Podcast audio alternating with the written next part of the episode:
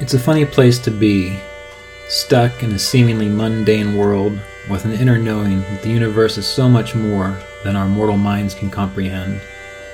Yet we all have the capacity to know peace and our oneness with the wholeness of life. And through these interviews, discussions, and reflections, it is my intention to share this possibility.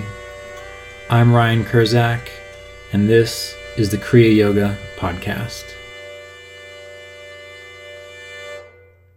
This question deals with something that I suppose I, I, talked about a while back, and it was the idea of setting intentions. Uh, the questioner starts out You've discussed the importance of setting intentions and also described how consciousness responds. In one example, you mentioned that you don't typically recommend people praying for patience, as consciousness usually then would put them in situations that would force them to develop that trait. When it comes to working on the divine qualities, how should we best work with intentions to develop them and in the same time spare ourselves unnecessary experiences?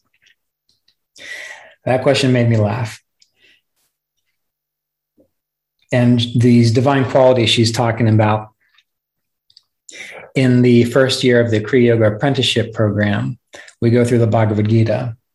And in chapter 16, I believe, uh, at the very beginning, there's a list of what's called divine qualities. And it says, Those who are born endowed with these divine qualities are surely going to experience success in their path. And again, they're just things that we need to cultivate. So being born with them, just cultivate them, and then you'll be born with them in the next moment. But we're not going to get into those lists of qualities. We're going to focus on the content of the question here. Uh, and the reason this made me laugh is because I used to believe that it was possible to spare ourselves what I consider to be unnecessary experiences. And I don't think that's the case anymore. I'm pretty sure that all experiences that we have that contribute to our learning are necessary. Now, in this, in this discussion that she's referring to, I said, I don't recommend people praying for patience because then conscious will usually put them in situations which will force them to develop that trait.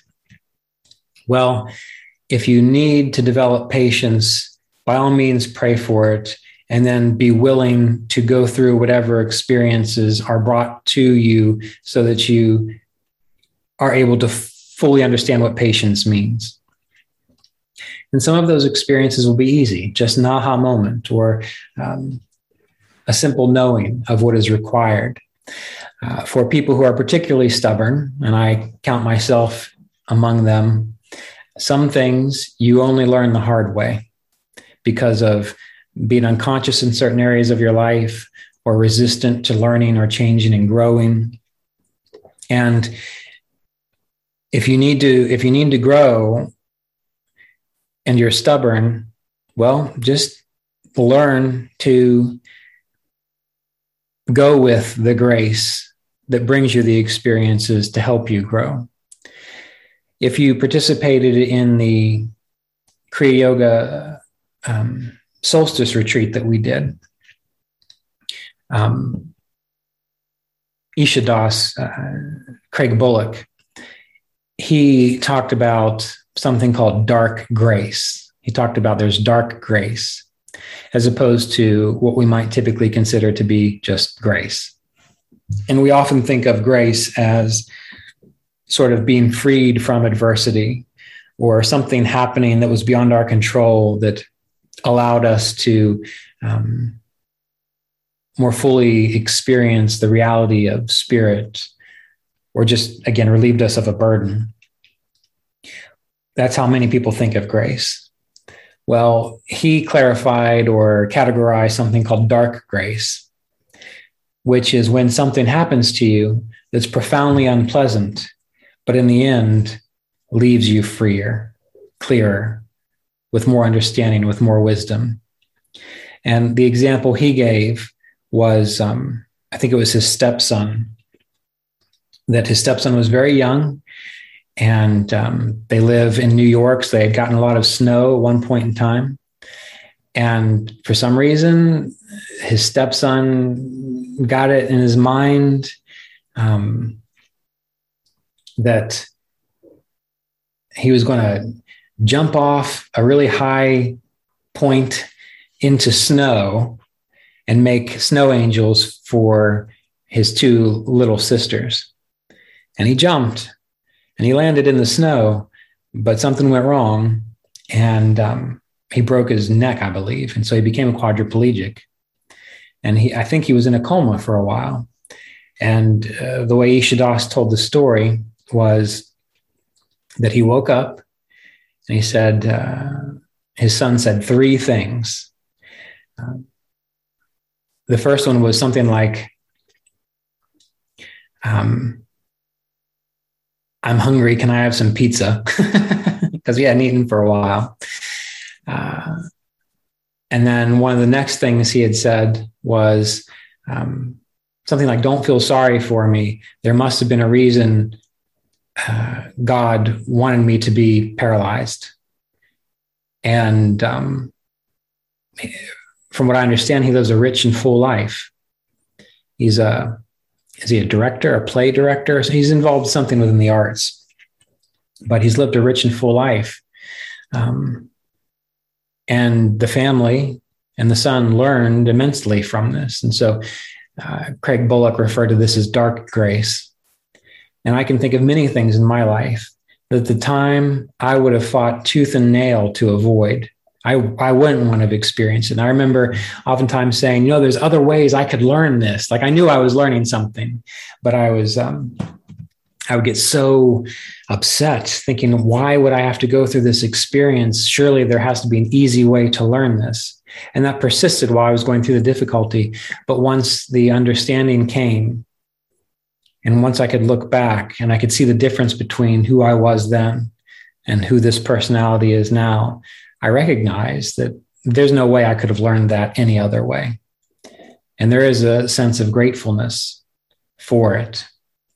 Um, so that's what we call dark grace, but it's still grace.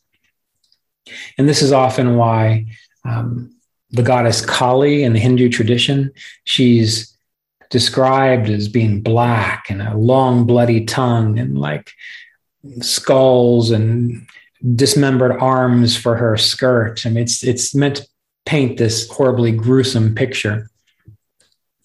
But she is the divine mother.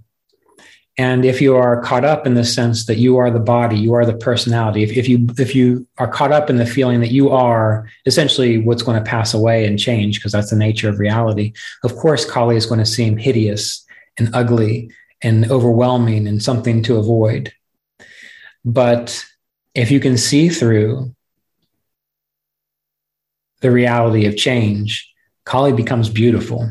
Kali becomes the divine mother that Yogananda um, spoke of, because everything that she does that seems so horrendous to the body centered person, uh, the, the egocentric person, is, is just a gift to one who's wanting to move beyond that. And that's that's not something that's easily understood or perceived uh, even imagined but when people go through kali like experiences experiences of destruction experiences of utter loss and and and um, difficulty well if they can stay with it and they get through the other side they recognize that all the stuff that they were so attached to was just bogging them down all the stuff they thought was so important that, was stressing them out to see it destroyed was nothing at all.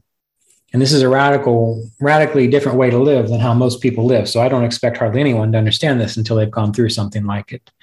Um, but as one's faith improves through these kinds of things, and we have to let it, trust it somehow, and it's not easy. Well, then we start to recognize uh, the beauty of um, dark grace. And whether it's coincidence, whether it's truth, I don't know. And you've heard me talk about it before. Uh, right before I began practicing Kriya Yoga, I'd always had an interest in sort of alternative states of consciousness, meditation, religion, spirituality from a very young age. And I remember reading a book one time that essentially said, well, if you want to figure it all out, what you have to do is you have to ask to be given your karma all at once. Just get it over with. And it went on to say that, and I was I was definitely a teenager when, when I read this. It went on to say that it's going to be terrible because you're going to get every experience just laid on you, smashed into you all at once. But once you get through it, it's over. And then you're free. And in my mind, I thought, well, freedom is more important than that temporary horrific suffering that's described. Little did I know what that could be like. But I was young and um, enthusiastic and thought I was immortal and could handle anything. Uh, what the real me is, of course, just like the real you is uh, uh, as well.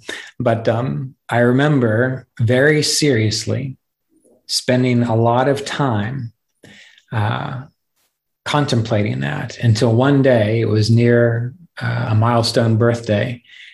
I said, I don't care. I want it all. Just get it over with. Just get it over with. And I meant it. and again, I don't, I don't know whether it was coincidence, whether I was being dramatic or silly, but um, some of the things that happen in life, when I look back now, I attribute to that uh, request. again, it's probably just um, coincidence. But again, looking back, could I have learned it any other way? I don't think so. Uh, could I have learned patience the way I, I, had? Could I have learned patience in the way that uh, any other way? Probably not. Could I have learned compassion in any other way? Probably not. Could I have learned um, the ability to persevere, to do my best to stay strong, uh, no matter what came? Probably not. Um, and in many spiritual texts, there will often be statements like, for yogis, um, difficulty and suffering is the highest blessing because it's through that that you learn what's real. And I don't mean to get too heavy on you. But and, and I don't I don't also mean to I don't mean to say that you shouldn't appreciate the light grace within your life, the beauty within your life, because that's there too. And too often it's common in yogis, they're they're sort of extreme one way or the other. Now they go too light or they go too dark. And we have to be in the middle. Um, we have to learn to be present in the moment. So if in the moment the sun is shining, there's hummingbirds flying through your garden, you can see the new peppers coming on, or you can see the sunflowers getting ready to bloom. And there's the smell of uh, fresh cut grass in the air. It's a beautiful evening. Well, don't sit there and think, well, you know, 50% of the world is suffering in poverty and dying of some disease. Just be there in that moment. A- appreciate that light grace. Be present with the infinite as it is now in a sense of light grace. And then during those times when there's stress and you're being challenged to grow, to really put in your ability to practice contentment, harmlessness, non possessiveness, non attachment, purity, and so on, well, then you say, well, right now, consciousness is about um, this is what it's to, now I'm supposed to be training to really embody these things in times when it's not easy. You don't say, well, gee, I wish I could go back to the previous moment. And what happens is you learn that you can handle any moment, even when you fail, even when you crash and burn, while you're still around mostly. Uh, so you made it through. So you know you can handle it one way or the other. You know you can persist. Um, when you're in the moments of peace and clarity and light, you've learned to let go of attachment to past traumas and difficulties, and you're present. And you're full. And in every moment, you are full. You are full in the moments of dark grace, you are full in the moments of light grace, and you do your best to, again, act appropriately in each of those moments. You know, sometimes um, I'm with people who are going through really difficult experiences Um, I was with a woman who was recently diagnosed um, with an incurable form of lymphoma recently. Uh, and I sat with her and I talked to her. And that's what was appropriate in that moment of, of difficulty.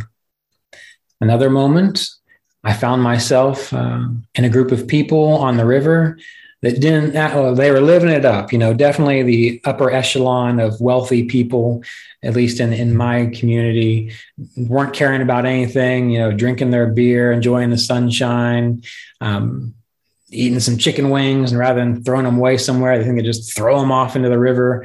You know, it's like I had to sit back and I was like, wow, this is like Greco-Roman times with the uh, you know the, the, wealthy elite, how they would live lavishly. And uh, well, I wasn't there very long, but while I was there for 20 minutes or so, I just allowed myself to be in that experience. And at that time, I was not thinking about the woman with lymphoma or some other difficult things that are going on in the world uh, these days. Um, so, as yogis, we have to remember that we are learning to be present in every moment. And if that moment requires grieving, sorrow, compassion, then that's what we do. And we don't wish for anything else because that is the experience of the infinite, of the divine when we are in moments where it's just a nice day and the sun is shining, we can go for a run or we can um, just sit on the porch and watch the birds. Even if even if other things aren't perfect in our life, if we can't do anything about those other things at that time, don't worry about it. Just enjoy uh, the clarity of what is there now. So this is what it's an expression of the practice of non-attachment, because you're not being attached to any particular situation or circumstance. And then you do, at least this has been my experience so far. Um, I say so far because uh, as the years have gone on, uh, what I have potentially understood does seem to shift as time goes. And I think that's just the way it is as long as you are alive. At least that's the way it's been described to me, even from people who have been on this path 20, 30, 40 years longer than I have. Um, but this is the practice of non attachment because you are learning to be in the moment and appropriate to every moment. And then you feel like your cup is full because in every moment it's full. I wish I had words to describe that better. Uh, but in the sorrow, it's full. In the joy, it's full. In the, the peaceful neutrality, it's full. And then it makes it easier for you to uh, really recognize the eternal aspect of yourself and abide in that because you are able to perceive, observe, and recognize the rise and fall of nature. So we know that there's spirit and nature, spirit, the eternal, infinite, persistent uh, state, which is unchangeable, never goes away. It's always there. It's just covered up by things from time to time, or at least we identify with those things. But then there's the changeable, which is the body, which will was a baby and will eventually turn into dust, or the relationship that was so full of love and light and richness, which turns into maybe just companionship as the years go on. Um, which is your idealism, which is there when you're younger, that turns into quiet um, surrender when you're older. They're all they're all they're not separate. They're all part of the same thing, but they're just different stages and all those things change. But underneath all of that is the, the self. And yoga, chitta, vritti, nirodha from the Yoga Sutras. Yoga is the ending or the pulling away from the fluctuations, the changes in consciousness or in the mind. And then the seer, what you truly are, abides in its own nature. And that is yoga practice. That is what yoga is. The techniques, the philosophy, the lifestyle, it is all to contribute to that realization. So the beginning of the Yoga Sutras of Patanjali tells you exactly what the deal is. All the rest of it is elaboration on um, how. Um, and then you engage it, and in time, you recognize the truth of it that yoga is abiding as the self. And part of yoga practice is not just abiding as the self, it's it's figuring out well, what is the self? Is the self this body that changes and dies? Is it this personality that's different than it was when I was 17? Is it um, you know what is the self and and if you can really spend time contemplating that eventually you start to recognize and see the stuff that you're not the, the stuff which is temporal really and then you begin to wonder well okay well what is what is it that has persisted through all of this? And then you start contemplating that and it's subtle and it's slippery. It's like picking up a, a fish out of a stream. You can see it and you try to grab and it gets right out of your hands and you got to like devise ways of holding on to it and that that is different for every fish in every stream. So it's not going to be the same for everyone. That's what i mean to say there. And once you get a hold of it then you figure out how to hold on to it and you can't tell anyone else how to hold on to it either you can give some ideas but you can't tell anyone else how to hold on, to it um, and your kriya pranayama chanting through the chakras contemplating the sutras, um, living in accord with the yamas and niyamas, or the 16 qualities listed in the Bhagavad Gita, all that is creating the structure to make it easier and easier and easier for this to happen. It's like training, going to the gym. You want to participate in a sport. Well, you go to the gym so that you get all the right muscles and your heart conditioned so that you can actually go do the sport. So the sport of yoga is abiding as the self. That's the doing of it the, the experience, the, the moment by moment um, practice. That's what it really is. All the other stuff, the Kriya Pranayama, all the stuff that you do is the training which gives you the strength to do it. That's what we always have to remember.